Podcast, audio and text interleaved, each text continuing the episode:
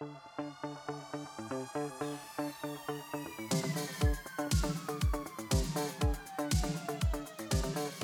aí pessoal, sejam muito bem-vindos a mais um episódio do podcast Economista Sincero, economista que mais trabalha no Brasil. E no episódio de hoje falaremos sobre as novas previsões do mercado financeiro para a economia do Brasil.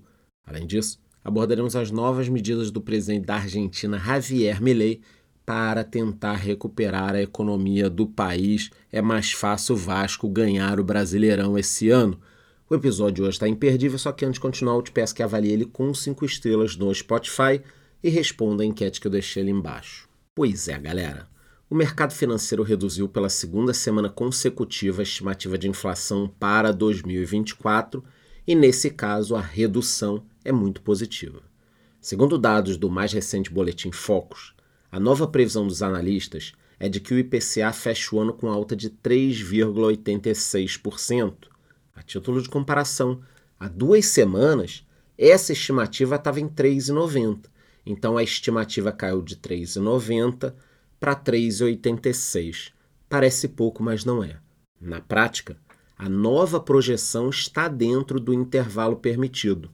Para quem não lembra, esse ano a meta de inflação que o Banco Central deve perseguir é de 3%, podendo variar entre 1,5% e 4,5%. Então, como a meta pode chegar até 4,5%, 3,86 está super dentro da meta.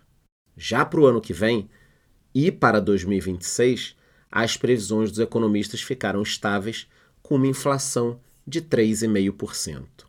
Quem me acompanha já sabe que a inflação é o maior mal da economia, principalmente para os mais pobres. Isso acontece porque os preços dos produtos aumentam sem que os salários consigam acompanhar na mesma velocidade. Ah, Charlão, aqui na minha empresa, todo ano a gente recebe a reposição da inflação. Tudo bem, meu filho. Só que os produtos já subiram. O teu salário naquele momento, ele chega no patamar atual. Aí de repente você vai ficar mais um ano tomando a inflação na cabeça. Então vai por mim. A inflação é péssima para você, mesmo que você não sinta tanto. Bom, já com relação ao crescimento do PIB, a expectativa dos analistas subiu de 1,59 para incríveis 1,60. É o Brasil feliz de novo ou não? 1,60 é muito pouco. Além disso, os especialistas mantiveram a previsão da Selic em 9% no final de 2024, sendo que hoje ela está 11,75. Para 2025-26, a estimativa da taxa básica de juros segue estável com 8,5% de previsão. Já em relação ao câmbio, a projeção mudou. Agora os economistas esperam que o dólar termine em 2024 em 4,92. Há quatro semanas, por exemplo, a estimativa estava em 5%. Então a tendência aqui para os analistas é de uma redução mais forte no valor do dólar vai ter Disney. O boletim dessa segunda-feira também apontou para um crescimento da balança comercial, que é a diferença entre o que o Brasil exporta e importa. Na prática, se a balança é positiva, significa que o Brasil exportou mais do que importou, e isso é muito importante, principalmente para as nossas reservas de dólares. Hoje, a expectativa dos analistas é que a balança fique em 76,9 bilhões de dólares em 2024. No entanto, a projeção do governo é de 94,4 bilhões.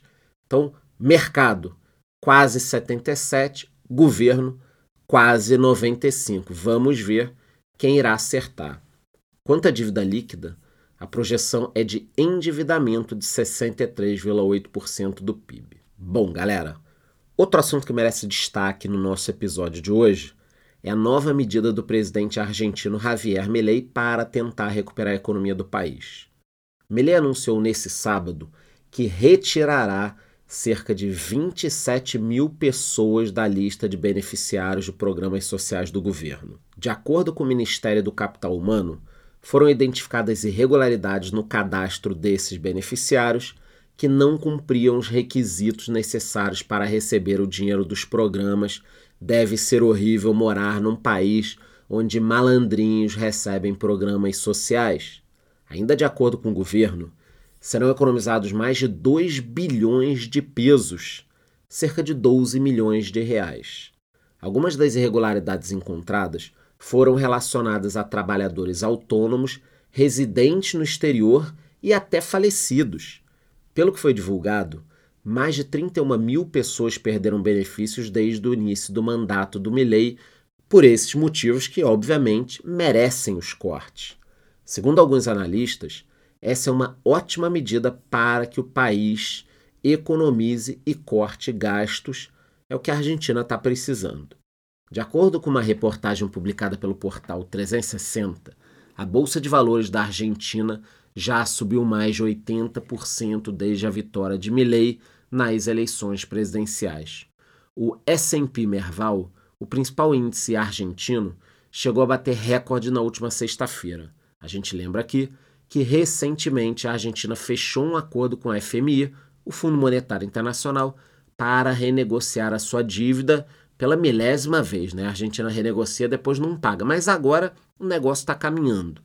A medida permitirá o desbloqueio de 4,7 bilhões de dólares ao país e foi considerada uma vitória para o novo presidente. Os dados mais recentes revelaram que a dívida do país corresponde a 88% do PIB, sendo 57% em moeda estrangeira. Bom, galera, Hoje eu trouxe dois assuntos importantíssimos: as novas previsões do mercado para a economia brasileira, uma alta do PIB, uma queda da inflação. Isso tudo é muito positivo, mas os números estão tímidos ainda e eu estou aqui falando mais sobre o crescimento.